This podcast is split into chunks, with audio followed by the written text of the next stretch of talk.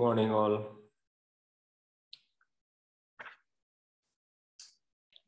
Good morning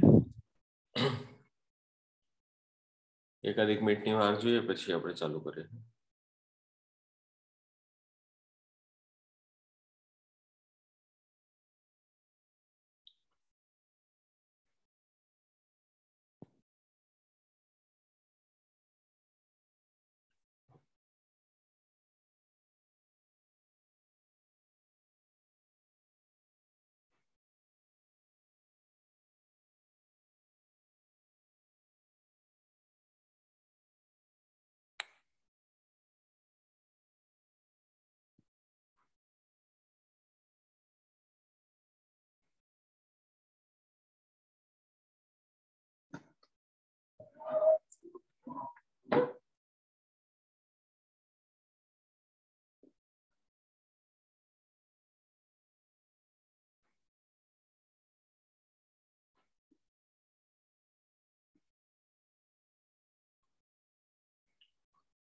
okay late start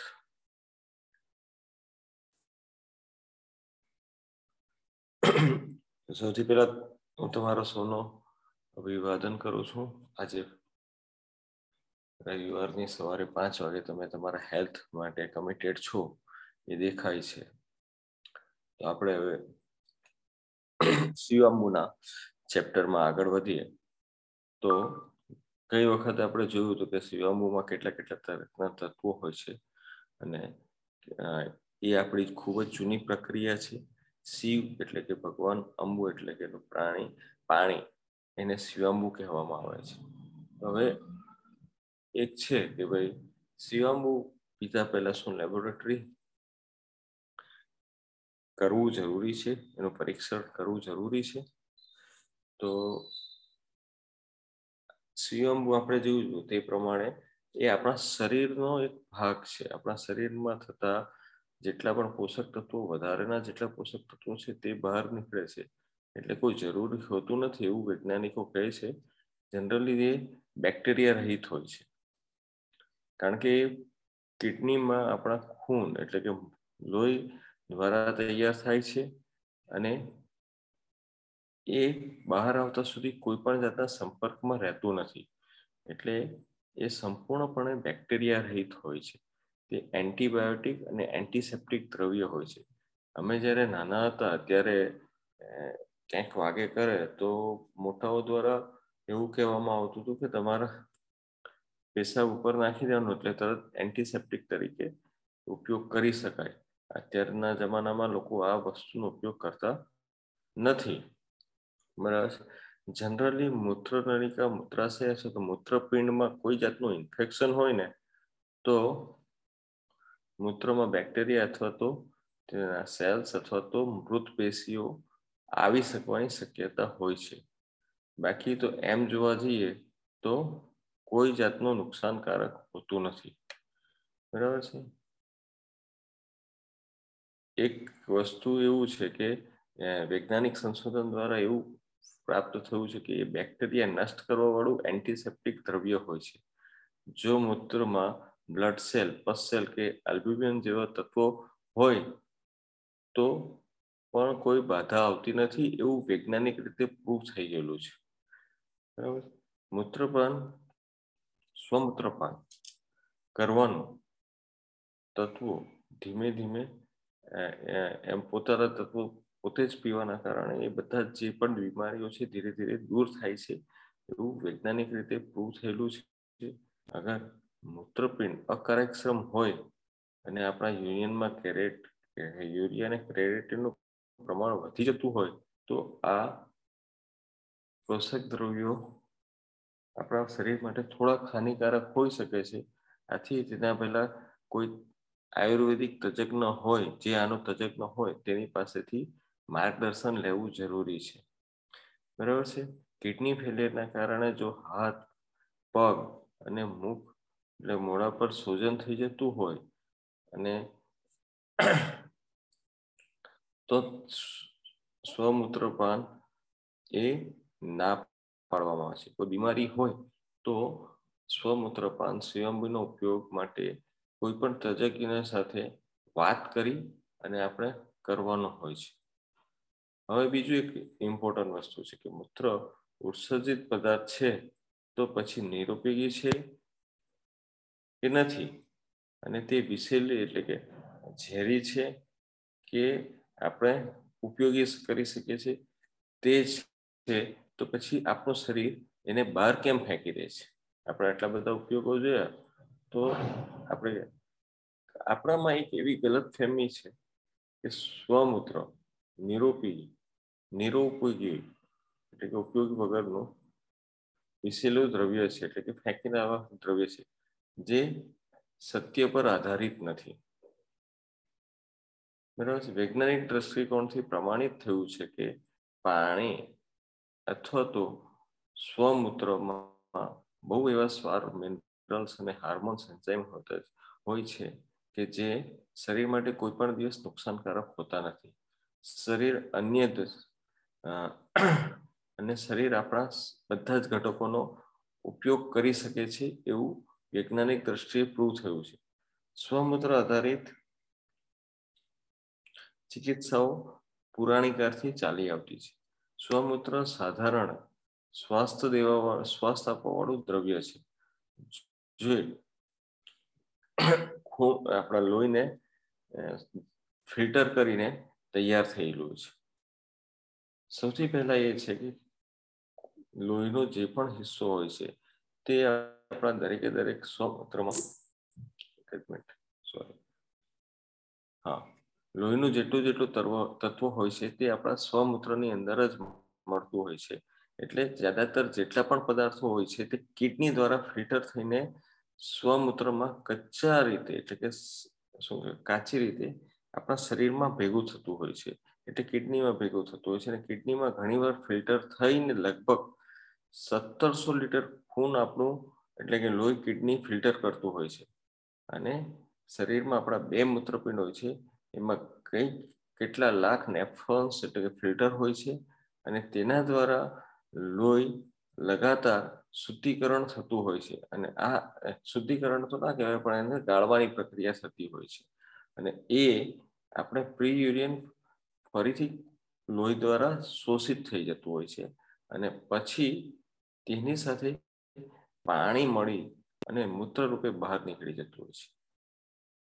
એટલે કે આપણે જે ખોરાક ખાઈએ છીએ તેના બધા જ તત્વો પાણી એટલે કે આંતડા દ્વારા ખૂનમાં એટલે કે લોહીમાં શોષિત થઈ જાય છે અને પછી ખૂન એટલે લોહીથી મૂત્ર તૈયાર થાય છે અને એટલે આપણું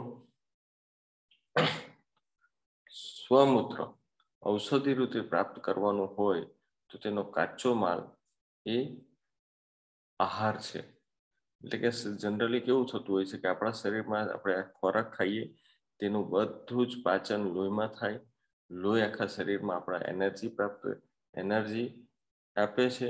એનર્જી આપ્યા પછી કિડનીમાં જાય છે. કિડનીમાં તેનું શું કહેવાય ફિલ્ટ્રેશન થાય છે. આ એક સિમ્પલ બેસિક ભાષામાં સમજાવવામાં આવ્યું છે. બરાબર. એટલે કે આપણો જેટલો આહાર જેટલો સાત સાત્વિક પ્રાકૃતિક અને સ્વસ્થદાયક હોય એટલું જ આપણું સ્વયંભૂ એટલું જ પ્રાકૃતિક સ્વાસ્થિક અને સ્વસ્થ લાભદાયક હોય છે. બરાબર છે?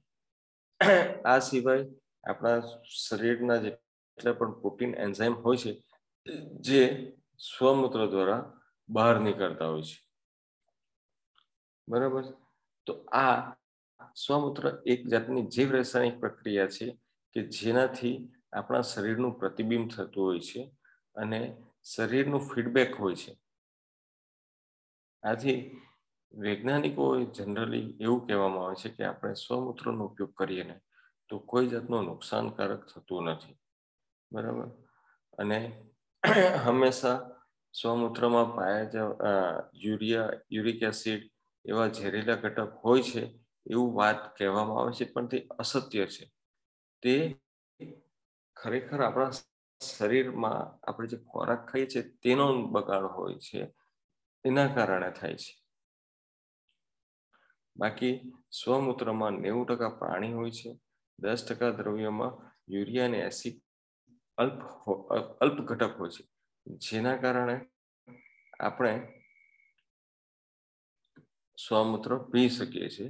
બીજી વસ્તુ છે કે સ્વમૂત્રમાં મળવાવાળી યુરિયા ગ્લુટોમાઇનમાં રૂપાંતરિત થાય છે અને જે જૈવ રાસાયણિક સંતુલન રોગ નિર્મૂલન પ્રક્રિયા માટેનો મહત્વપૂર્ણ ઘટક હોય છે, એવું કહેવામાં આવે છે. આ બધું જે પણ હું છે તે આનંદ આનંદકુજ નિસર્ગ નિસર્ગ, નિસર્ગોપચાર, યોગાશ્રમ, કોલ્હાપુર મહારાષ્ટ્રના એક ડોક્ટર છે આનંદ ડોક્ટર આનંદ. તેની એ ડાયરીમાંથી હું કહી રહ્યો છું. So thank you very much for listening me over to Kishan Preeti madam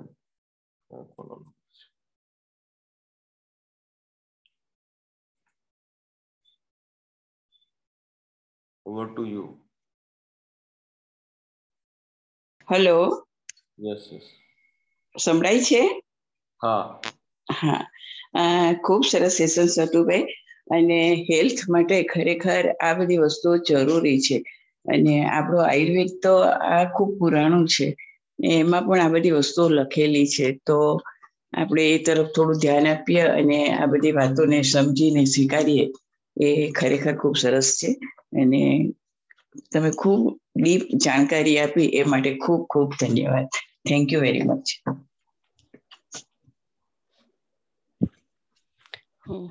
Johnny here. શિવંબુ વિશે ઘણા બધા સેશન થઈ ગયા ને આજે જે નવું તમે કીધું કે ઉપયોગી છે કે નથી, તો એના વિશે જાણવા મળ્યું. So thank you so much Chirag Kenny here. Uh,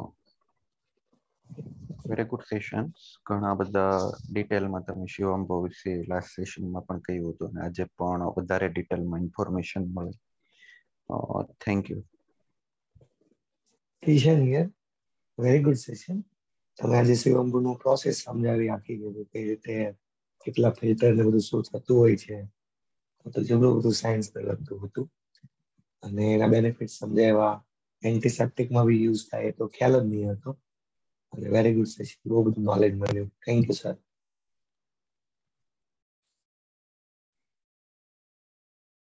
good morning friends Piyush here આપણા સેશનમાં કન્ટિન્યુઅસ ચાલી રહ્યું છે. એ ચેપ્ટર એમાં નવું નવું જાણવા મળી રહ્યું છે કે એમાંથી શું ઇન્ફોર્મેશન મળે સાયન્ટિસ્ટ લોકો શું કહે છે? મારા પપ્પા મને ઘણી વાર કહેતા હતા જ્યારે નાનો હતો ત્યારે કે, ભાઈ તને કંઈ પણ વાગે ને, તો અગર તારી પાસે કશું નહીં હોય તો એની પર તારે પિશાબ કરી દેવાનું કે લોહી બંધ થઈ જાય.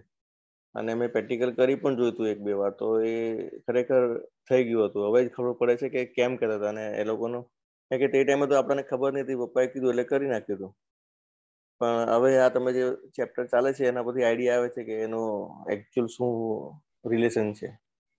So thank you so much sir